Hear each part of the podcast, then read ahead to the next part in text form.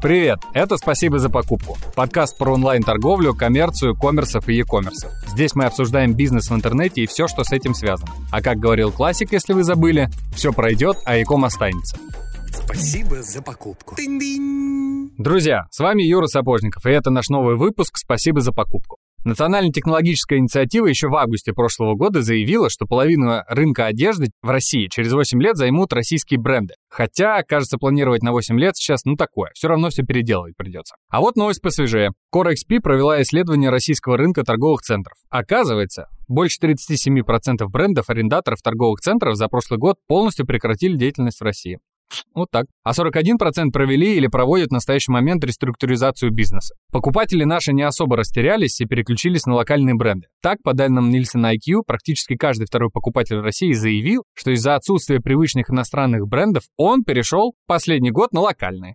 Такая история. А 14% респондентов сказали, что полностью переключились на местные продукты. Кто что считает локальным и местным, это вопрос риторический, но суть в том, что покупатель считает перед покупкой, что этот товар либо сделали, либо разработали у нас. Информацию о бренде и месте его производства покупатели ищут в онлайне, в основном. 25% изучают информацию в интернете, а 22% на сайтах интернет-магазинов. Поэтому, чтобы разобраться, как ведут себя локальные бренды, мы позвали в нашу темную звукозаписывающую будку Елену Чалову. Лена основала бренд одежды «Начало» и ателье «Лаборатория».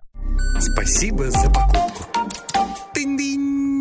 Лена, привет. Привет. Как дела? Хорошо, спасибо. Поскольку к нам приходят э, обычно люди из э, корпораций, там каких-то компаний, все эти компании, в принципе, знают, а с человеком мы знакомимся потом. Поэтому, для того, чтобы нам стартануть, давай мы тебя немножко со зрителями и с твоей деятельностью познакомим, со слушателями. Кто ты, чем занимаешься, какой у тебя бизнес? Меня зовут Елена, у меня бренд одежды, который называется «Начало». Название происходит от моей фамилии частично. Чалова. И также у моего бренда есть собственное ателье. Это ателье, как обычно ателье работает, также как лаборатория для бренда, где я разрабатываю экспериментальные модели, отшиваю талонные образцы. Ты сама? Под моим началом. А сколько у вас людей в команде? Ну, если говорить прямо о мастерах, то у нас три мастера. Если говорить об административном персонале, бухгалтере и рекламе, конечно же, 10 человек. А когда вы открылись, когда ты начала? Ты мне просто за кулисом рассказывал, что раньше ты была тоже из наших, из корпоратов, а теперь ты стала предпринимателем, леди-предприниматель. Расскажи, как переход произошел и когда? В конце 2019 года. Он был плавным, потому что я сначала работала в корпорации, потом я ушла в декрет, потом еще в один декрет, Видимо, это меня заставило задуматься, хочу ли я возвращаться. Очень знакомая история, как выяснилось для многих, она именно так и происходит. Как меняют вообще жизненные ориентиры люди. И после этого я вспомнила вообще, что мне было всегда интересно. Мне было интересно именно творчество, что-то делать своими руками, придумывать, создавать. Я занималась керамикой в свое время. А одежда пришла, потому что я еще к тому же люблю делать форму из ткани. Это что такое? Это и есть одежда, то есть это то, как можно облечь да, человека, его фигуру по-разному. То есть у меня архитектурная одежда, я так именно, может быть, из-за керамики так получилось, что она похожа на такую оболочку, да, которая дает человеку, может быть, какую-то опору. Необычная одежда. Я изначально так придумывала, чтобы одежда была не похожа на то, что уже есть на рынке, да, иначе чем я буду отличаться от других. И мне было интересно именно это, то есть творчество. И так я решила, что я сделаю бренд одежды. Почему именно бренд? Работая в корпорации, я понимала, что должна быть какая-то стратегия, путь. То есть я там сразу же зарегистрировала торговую марку, например, начало, потому что я понимала, что название «Лакомый кусочек». Имеется в виду, подала заявку? Да, подала заявку, конечно. А сейчас оно уже зарегистрировано? Да, конечно. Я на самом деле регистрирую себе тоже одно название, когда мне сказали, Юрец, короче, год надо. Я немного удивился. На что конкретно вам нужен год, господа коллеги? Окей, 19 год, ты создаешь бренд. Ты как-то думала, с чего ты начнешь? С каких э, продуктов? Какие были самые первые? Самые первые были э, те продукты, получается, одежда, которой не хватало лично мне, когда я работала ну, в офисе, да. да? То есть ты начала э, как бы с решения своей боли слэш проблемы. Это была офисная одежда, но которая была интереснее, чем офисная одежда. То, что могло тебя как-то выделить на какой-то встрече, например, на презентации. То есть это помогало тем, кто ее носит, себя проявить как-то. Помимо вычурных вот этих вот названий типа Гуччи, и Луи Виттоны всякие, Мантоны. Окей, Мне, во-первых, интересно, как прошел 2020 год, а потом мы перейдем к 22 Если у тебя есть цифры, допустим, которыми ты можешь поделиться по, не знаю, заказам, давай пройдемся и придем к сегодняшней точке. Очень интересно получилось, что ровно за день до полного локдауна мы отсняли лукбук, наш первый лукбук. Это был, получается, март 2020 года. То есть была ошита вся коллекция, и мы сделали полноценный материал для того, чтобы его можно было выкладывать на сайт, в соцсети. Было все отшито, и был готов материал для презентации уже, собственно, для покупателей. И в первый день, получается, пандемии вы начали как-то это все сводить. То есть у нас как раз вроде бы было время это все обработать, выбрать, проработать контент-план, а, разработать сайт. И, собственно, чем мы и занимались пандемию. И это было такое всеобщее замедление. И, наверное, в принципе, это случилось для моего конкретно бренда вовремя, потому что можно было не бояться, что мы куда-то не успеваем. Мы только стартанули, и вот мы как раз делали ту работу, которую можно было делать онлайн, то есть не обязательно офлайн. Потом, в начале 2021 года, мы пошли дальше. Мы с партнером, тоже с дизайнером, открыли свой шоурум офлайн, где мы собрали таких же дизайнеров, как мы, то есть начинающих дизайнеров, э, чтобы всем вместе представлять свою одежду, украшения. Шоурум Март просуществовал какое-то время, достаточно успешно. Продаж совершился первое, это после того, как мы запустили соцсети. Был очень хороший эффект, потому что мы уже тогда понимали, что мы хотим сказать, как коммуницировать э, и для кого вообще наша одежда. Потом офлайн тоже продажи шли неплохо, но после второго локдауна и вот сейчас, получается, в начале 2022 года очень снизился интерес к нашему сегменту. То есть это такой вот э, локальные бренды, которые пока что недостаточно себя освещают э, с помощью рекламы, тем более, что инструментов поубавилось у нас, и те, кто достаточно дорого стоит. Почему? Потому что когда ты шьешь небольшие партии, у тебя небольшие коллекции. В каком сегменте ты работаешь? Middle up. По поводу снизился интерес. У меня, например, данные есть. Ну, то есть и все исследования вообще, в принципе, показывают то, что интерес к локальным брендам, он растет. Например, если даже посмотреть те же самые цифры ГФК, они недавно проводили исследования, и больше половины людей, там около 50%, готовы в свою жизнь пускать новые локальные бренды, о которых они, возможно, даже в принципе еще не знали. Тогда у нас диссонанс. Очень радует, что люди готовы доверять э, нашим э, брендам, но потом встает вопрос цены и ценности. Кто готов а, за что платить, кому что важно. То есть если бренд какой-то несет ценность в себе, да, и она созвучна с тем, кто его будет покупать, то да, там цена оправдана. А если человек ищет э, альтернативу масс-маркету, который ушел, уже совсем другой потребитель. Здесь как раз интерес э, именно вот в этом недостатке масс-маркета. Масс-маркет же у нас тоже получается разным. Ты сказала middle up, но я так правильно понимаю, что вы на уровне Зары были? Зара это не middle up. А что? Ниже, выше по ценовой? Выше, выше. выше. Вы, Мы а, не можем вы, конкурировать вы с Зарой ни в коем случае. С текущими объемами это просто математически невозможно. Но вы заметили на себе спрос э, повышения интереса аудитории к локальным брендам? Да, спрос аудитории я заметила, но путь от первого касания да, до конечной как бы, покупки, он увеличился. То есть сейчас люди действительно, наверное, знают, что российских брендов много, и дольше выбирают, присматриваются, ну, просто потому что они действительно, это все незнакомые бренды и хотят изучить их получше. Спасибо за покупку. Я знаю, что у вас есть еще и ателье параллельно. А ты можешь рассказать, как оно появилось? Оно появилось после появления бренда или до, или совместно? Такая история, что сначала, когда я отшивала первую коллекцию, мне нужно было, естественно, чтобы это были мастера, которые делают все вовремя, делают хорошо и слушают меня и слышат, что, собственно, я хочу э, сделать, да, какую конкретную вещь, чтобы она соответствовала моим ожиданиям. Как выяснилось, э, это непросто. В принципе, у нас вот у начинающих дизайнеров у всех такая проблема, потому что мастеров не так много, которые готовы сотрудничать с дизайнерами и, собственно, которые к тому же знают технологию. И уже тогда у меня зародилась мысль, что хорошо бы было бы, во-первых, свой бизнес подкрепить каким-то еще дополнительным, да, немножко смежным бизнесом, но который мне бы помог в то же время развить свой бренд. И, собственно, ателье стало таким решением, где у меня есть мастера, которые делают свою работу просто прекрасно. Это, на самом деле, собрать вот такой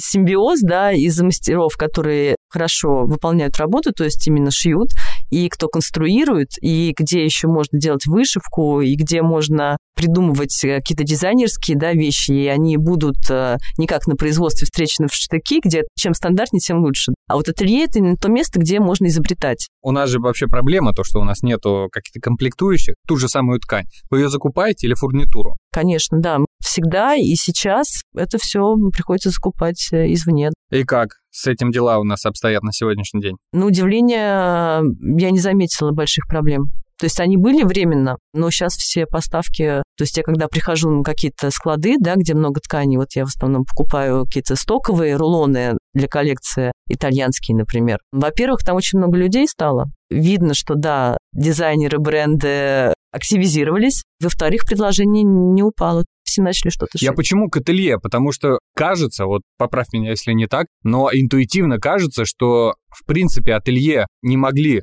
сильно развиваться, потому что было огромное количество сетей, масс-маркета, и, в принципе, доступность одежды была на высоком уровне. Сейчас у нас бренды ушли, какие-то локальные, никто не знает, надо вкладывать в рекламу, пройдет время, и кажется, что сейчас время вот именно ателье. Это правда или это неправда? Вообще есть какой-то экзистенциальный рост? Приходят к тебе люди, в пять раз больше? Не в пять раз больше, но появился еще один вид клиентов, которые приносят фотографии каких-то брендов, которые уже здесь недоступны, и говорят, что хочу точно такое же. Подберите мне максимально похожую ткань, разработайте А как это можно модель. понять по фотографии? Какую ткань надо подобрать? Очень легко. Серьезно? Как она драпируется, да, как она блестит. Вообще не знал. Так, и что? Кстати, вот в ателье... Кепку мне умеем. можно сделать? Можно. Но мы не совсем по кепкам специализируемся, но если очень постараться, то да. Окей, то есть интерес, запрос покупателя на вещь уникальную, он растет. Он растет, да, потому что есть прослойка людей, которые любят уникальные вещи, и когда этих уникальных вещей становится меньше, А какие барьеры в основном у людей, чтобы не идти в ателье? Не знаю, далеко идти, долго ждать, не хочется разговаривать с людьми, тебя не поймут, или тебе не понравится результат, потом тебе его придется принять. Есть люди, которые покупают, которые сидит не классная вещь и как раз приносят нам, потому что знают, что мы хорошо ее переделаем. А барьер, который может быть и который зачастую существует, это то, что сделают плохо. Потому что, как я уже сказала, мастеров, которые делают хорошо, их не так много на самом деле. Очень важно прийти в правильное ателье. А как рекламировать ателье? Это в связке с брендом или это отдельно от него? Пока отдельно, и причем это в большинстве случаев личный опыт к тех, кто уже воспользовался услугами, то есть это отзывы, даже не столько визуал, да, то есть какие-то картинки там, да, на картах на тех же. Это именно отзывы клиента. А давай сразу определимся, где вы вообще, в принципе, представлены как э, бренд и как ателье. Какие у вас э, есть источники трафика, так сказать? Но ателье это, соответственно, место, куда можно прийти, кстати ну, то есть это говоря. только о- оффлайн, одна точка. Оффлайн, да. И многим людям, кстати, вот э, важно прийти именно поговорить. Многие приходят именно разговаривать об одежде, что мне очень интересно. То есть приходят в ателье, чтобы поделиться своими э, как бы ощущениями, чувством прекрасного, да. Вот поэтому это оффлайн. А бренд, наоборот, он сейчас находится в онлайне. Это не только вот локальная московская история. То есть мы делаем поставки по всей России, плюс на маркетплейсах. И сейчас я хочу срастить и бренд, и ателье. Каким образом? Что я в бренде буду выпускать новую коллекцию, как некие такие чистые вещи, как холст, на которых человек в соавторстве со мной, как с ателье, сможет нарисовать свои какие-то индивидуальные истории, расписать акрилом, сделать вышивку. Кстати, выбрать ткань. Там я хочу точно такой же, но, допустим, не зеленая, а красная. Но это цвет, это не ткань. Потому что я, например, как пользователь, я не знаю, какая мне нужна ткань. Мне нужна такая, чтобы она после трех стирок не превратилась в бумагу, например. Или, например, она может не превратиться в бумагу, но она может либо блестеть, либо нет. Быть шершавой или мягкой, да какой угодно. Нюансов много, и, кстати, многим людям это важно. Ну, кто-то тактильно воспринимает информацию, например. Согласен, конечно, как она сидит.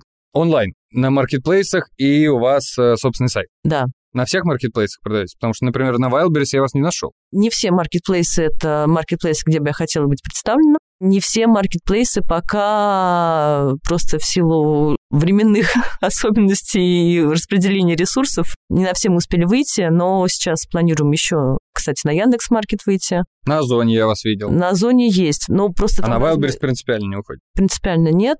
Еще Ламода в планах. Окей. Но везде есть свое. Моменты, где нужно подтянуть, чтобы выйти на тот или иной. Где-то контент нужно, другие фотографии, другой каталог, где-то нужно больше размерный ряд и вообще количество моделей. А как ты собираешься срастить вот эти вот два свои направления, ателье и бренд? Я правильно понимаю, что в будущем у вас появится там в онлайне какой-то конструктор? Например, я хочу такую ткань, плюс я хочу там свой дизайн, сразу прибавляется полторы тысячи рублей к этому, ну или там 10 тысяч рублей. Как это будет выглядеть? Да, это именно так и а будет это будет выглядеть. собственный бренд. Но это будет мультибренд, бренд брендовый, который будет себя совмещать сразу много брендов, или сколько брендов будет? Один. Ну да, получается, я просто ищу начало, и если я не попадаюсь на фильм из торрента, то я попадаю на- либо в ателье, либо на бренд одежды. Окей, для девочек только, для мальчиков будет что-нибудь? Будет для мальчиков, но у нас уже есть э, вещи, футболок, например, которые, э, в принципе, для всех подходят. Спасибо за покупку. Как сейчас продвигаться тогда в fashion? Как вы продвигаетесь сейчас и как ты планируешь в будущем вот эту всю совместную историю двигать? То есть какие каналы, как это будет у тебя организовано? У тебя вообще много людей работает над продвижением, маркетингом? Или у вас консалтинг? Но у меня сейчас пока немного людей работает. Это конкретно люди, которые делают рекламу, настраивают рекламу, контекстную рекламу. Плюс я на Яндекс.Картах. Это я делаю пока сама. Вообще, конечно, здесь точка роста, потому что коммуникация с клиентом – это, собственно, единственное, с помощью чего маленький бренд может вырасти. Я сейчас вообще буду все переделывать. Я буду на сайт как раз добавлять гораздо больше информации про то, для чего эта одежда, вообще почему она появилась, чем она может помочь, потому что, как я сказала, я делала одежду сначала, что мне не хватало, но на самом-то деле я делаю эту одежду для тех людей, которые, возможно, чем-то похожи на меня. И чтобы это выяснить, э, я опросила тех, кто у меня уже покупал одежду, там где-то час это интервью длилось, кто согласился мне дать такое интервью, я выяснила, собственно, почему люди купили, вот эта глубинная их вот э,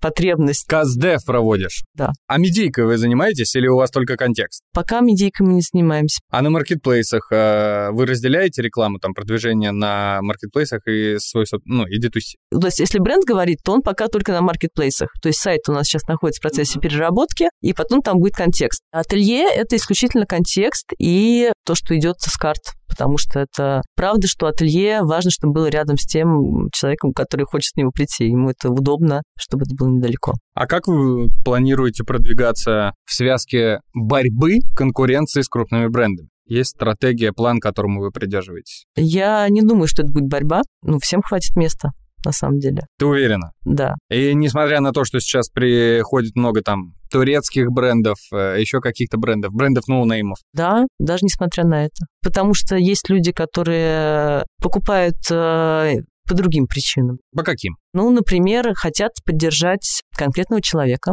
например, основателя бренда. Поэтому здесь нужно развивать еще и личный бренд. И, кстати, это вот э, в том числе, чем я буду заниматься. Поэтому ты пришла к нам. Видимо, да. Трамплинчик. Ну смотри, а ты подразумеваешь, что из этого ну, вырастет тогда большой бизнес? Или это все-таки будет локальный бизнес, без конкуренции с топами? Конечно, рано или поздно конкуренция возникнет. Я бы хотела бизнес сделать не только как локальную историю, но все делать с маленькими шажками. И наметив стратегию на 5 лет вперед, например, естественно, корректирую ее из года в год, что неизбежно, буду двигаться, ставить промежуточные цели. Как я сказала, сейчас у меня цель найти мою аудиторию, то есть найти людей, похожих на тех, кто меня уже покупает, и, что самое важное, еще разговаривать с ними на том языке, на котором они готовы разговаривать. Если я буду как все, то чем я уникальна? Почему вообще люди придут, да? Они увидят схожие ценности, они поймут, что я их слышу, то, что я транслирую, совпадает с тем, что как бы им близко.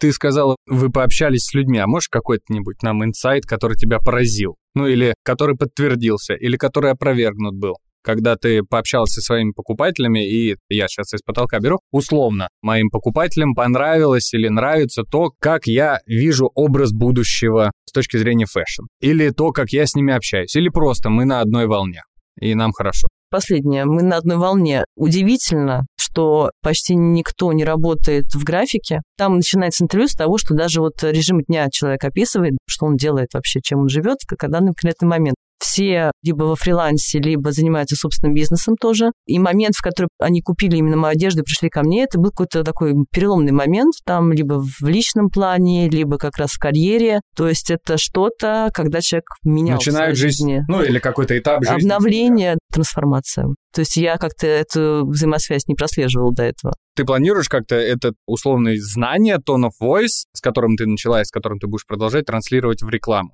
Да, конечно. Это будет легенда. Потому что я тоже пришла к бренду через э, достаточно переломный момент в жизни. Да, мы с этого начали. Это будет твоя личная история или это история бренда? Вот как ты будешь разделять личный бренд и бизнесовый? Рано или поздно все равно же появится команда. Это придется сделать. Это будет все-таки больше личная история, но не история про меня, там, какая я, там, моя какая-то биография, нет. А почему нет? Вот у Татьяны Владимировны это, это, это просто пушка. Ну, то есть, если посмотреть, это генеральная линия вообще, в принципе, продвижения. То есть, ты это сознательно... В том числе. Ты не хочешь, э, чтобы так было? Я бы хотела, чтобы так было, но до этого я должна дать какую-то пользу людям, да? То есть, какая польза людям от того, что они узнают, кто такая я? Что так можно сделать? Оказывается, почему это работает? Например, что «Ого, а я боялась» или боялся. А у меня есть пример. Вот я могу рассказать, как я сидела в декрете и Да. думала, что я не хочу возвращаться в офис. Я вспоминала, как я выгорела и вообще думала, чем мне заняться, какие у меня были мысли, вообще, что я перебрала. Кстати, у меня бренд одежды был не самой первой идеей. То есть я хотела свою студию танцев.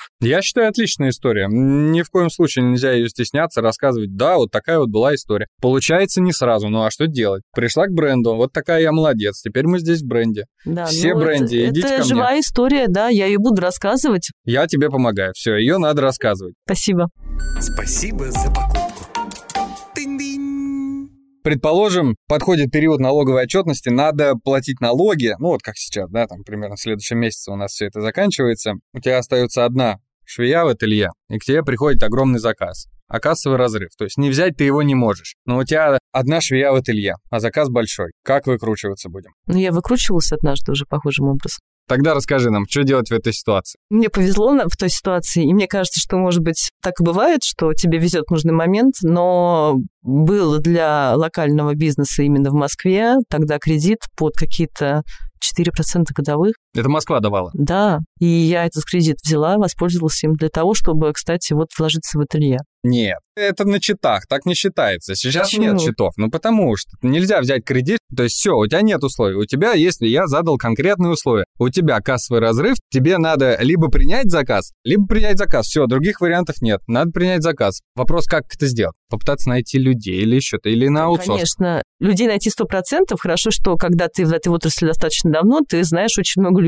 То есть найти их можно, конечно. Я так и буду делать. Э, То есть это, получается, собственная вовлеченность просто увеличится там в разы. Но, конечно, с этим заказом мы будем справляться. Ну, Что делать? правильно. А налоговая придет и еще типа спросит, Лен, где бабки? Бабки где за прошлый год? Раз назвалась уже началом, то давай действуй в предложенных обстоятельствах, да. Дальше, Блиц. Оффлайн или онлайн покупка для тебя? Онлайн. Чего никогда не появится в твоем бизнесе? Ленточек розовых. Это как на цветочках? Это как на коробочках а, с подарками. Если бы пришлось выбрать один самый проверенный способ продвижения в интернете, чего оставляем? Мы оставляем контекст. Окей. Limited Edition или масс-маркет? Limited Edition. А если покупать, а не как бизнес? То же самое. Маркетплейс или онлайн-магазин? Надо выбрать. Онлайн-магазин. А как доставку? Так же самой делать? Нет, есть же сторонние... Не-не, понятно, что сторонние, Поставщики. но, короче, все организовывать будешь сама. Да, Окей, принимается. Сколько вещей от начала в твоем гардеробе? М, 12. 12? Ты прям точно знаешь? Ну, хорошо, плюс-минус 3.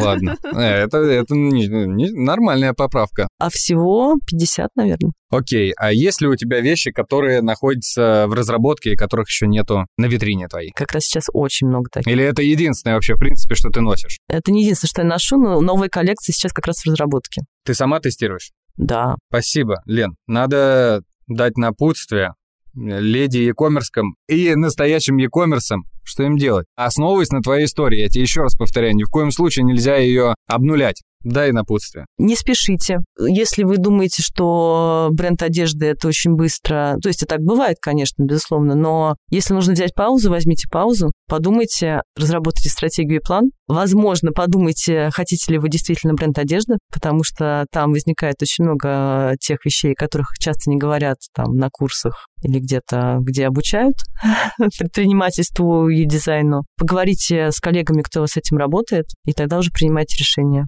оказавшись уже внутри, чтобы не пожалеть. Согласен. Э, я тебе рассказывал за нашей будкой свою историю. Вот расскажу слушателям. У меня была идея два года назад. Кроссовки вышли из обращения мои, из продажи. Все, больше не производится. Я такой думаю, это же отличная возможность. Я кто? Я предприниматель, надо быстро заделать. Я пошел в какой-то институт, показывал эти кроссовки и сказал, я хочу точно такие же. Короче, суть к тому, что я себе нафантазировал, сейчас я сделаю кроссовки, которых нет, и они действительно классные, и они будут продаваться, даже по моим друзьям в Фейсбуке или где-нибудь еще. Так не сработало, потому что мне сказали, Юрец, но если ты хочешь уровень китайской подделки, там, за тысячу рублей, то сделать это, в принципе, можно. Да, не с такой подошвой, как ты захотел, не с такой тканью, как ты захотел, да и вообще кроссовки будут не те, которые ты захотел, а которые есть в наличии.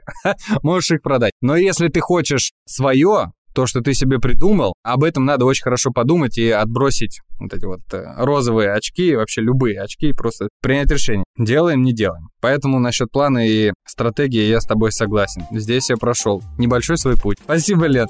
Тебе спасибо. Что пообщалась сегодня с нами. Спасибо за покупку. Тынь-дынь.